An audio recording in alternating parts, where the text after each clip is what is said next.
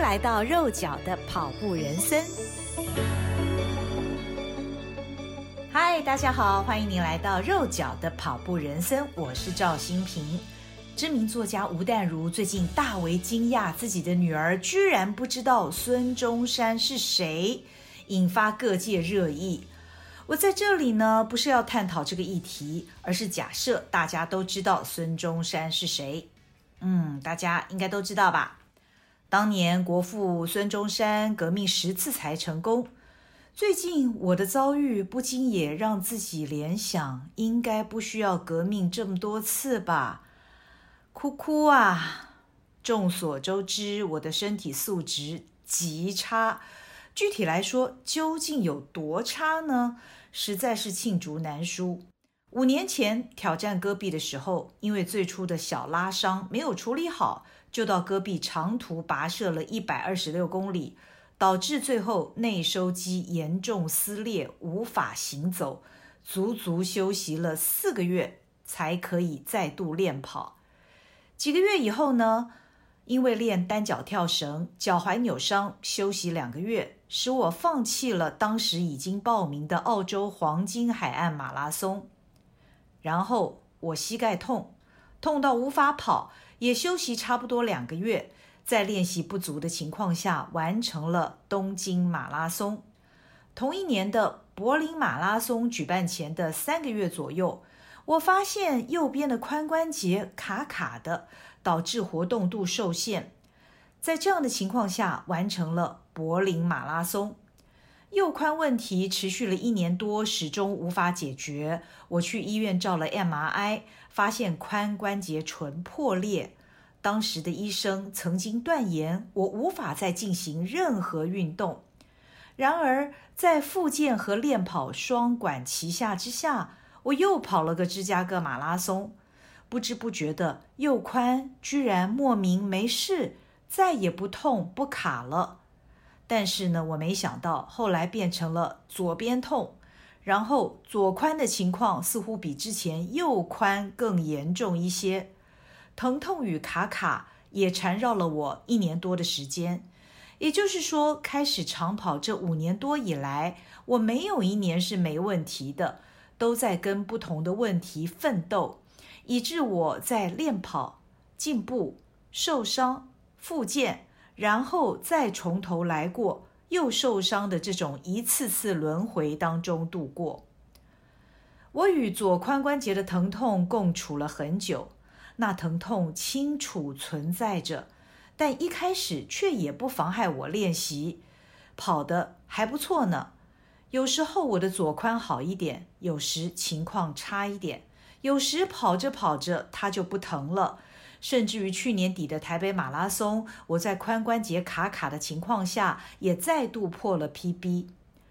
这一年多以来，我看过不少医生，吃药、打针、复健、徒手治疗、推拿、肌力训练等等等。我知道自己受的伤大多和肌力不足有关，因此除了治疗之外，也特别注意要强化肌力。三级警戒期间，由于出门练跑不方便，我特别加强核心和臀腿肌力练习。每天晚上跟着线上的教练认真上肌力课，常常一个晚上可以连上两堂课，练得不亦乐乎。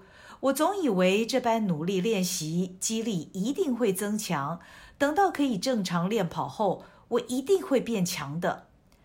但是这样的期待并没有发生。记得宅在家三个月后，第一次出门练跑，我的心情很兴奋，但是跑着跑着觉得很累，完全没有变强的感觉。左边髋关节同样卡卡，活动度有限，也会有点疼。然而我想着要把握可以跑的时候，加紧练习呀。年底的台北马是我的目标，想再破 PB，离一心想望的 BQ 更近一点。就这样，在跑量严重下滑了三个月以后，八月份我跑了一百公里，但是左边的髋关节却越来越不对劲了。一次晚上的练跑之后，痛得我整个晚上都睡不好，于是我决定再去看医生。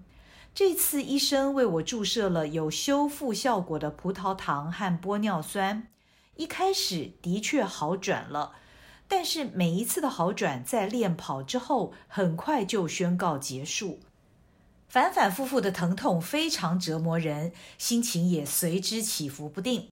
注射了几次以后，似乎效果也有限。医师决定让我转诊去大型医院再做一次 MRI，比较髋关节情况较前一年有何变化。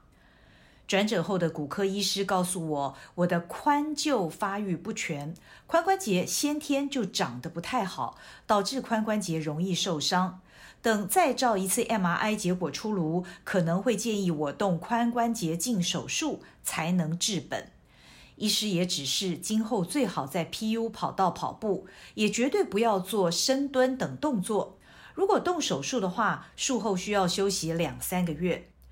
我看着医生，人变得有点呆呆的，心里想着：该不会以后不能跑步了吧？爱上跑步已经五年多，生活有了很大的改变，跑步成为我的兴趣，也是生活中很重要的一部分。如果说跑步是我的人生第二曲线，那么现在要开始发展第三曲线了吗？我的现阶段目标是 BQ 跟六大马，梦想还没有完成呢。我称呼自己为肉脚，但其实我不喜欢当大咖，而是希望自己能跟别人一样越跑越勇猛啊。最初会参加戈壁挑战赛，就是因为看到前一届的一位 A 队学姐精瘦有力的身材，好生羡慕，希望也能变成那样。于是我没有想太多，就这样跑了起来，以为在勤练之后，也能和别的跑者一样蜕变为擅长长跑，浑身都是肌肉线条，充满力与美的样子。跑得又美又厉害的雷里莎。常 po 文提到自己受伤，还形容自己大概不适合长跑。我最近也是这样想的，前前后后的伤似乎证实我的身体不太适合跑步。然而，我不想放弃啊！目前我只跑过九场全马，至少让我把心愿六大马全部完成吧。我想起张家哲跑断了自己的左小腿胫后肌，努力复健练习。五年后破了 PB 的过程，也想起老师称自己的脚为玻璃脚，最近勇敢完赛两百四十六公里斯巴达松的老朋友游明化，想以他们的经历为自己打打气。我 Google 网络有关髋关节唇破裂的相关知识，意外发现奥运空手道铜牌小清新文姿云竟然也曾经因为运动伤害导致髋关节唇破裂。但是他选择不动手术，而是以复健的方式和训练，最后仍然在空手道舞台上发光发热。网络爬文时也看到，二零二零年一个关于髋关节唇受伤的青少年运动员的研究发现，保守治疗能让百分之六十九的运动员回到正常状态。然而，当保守治疗失败，还是需要关节镜手术介入修补髋关节唇。录这一集 Podcast 的时候，我还不知道这次照 MRI 的结果如何。但愿能以手术以外的复原方式，让我能重新开始热爱的长跑。国父十次革命才成功，我该不会也不想比国父的十次还多啊？最近都无法跑步，只有走路。希望这一切都只是暂时的。今天就先分享到这儿喽。祝福正在聆听的你健健康康、无忧无虑、无伤无痛。谢谢收听，我们下回见。谢谢收听，请继续关注好好听 FM，并分享给您的好朋友。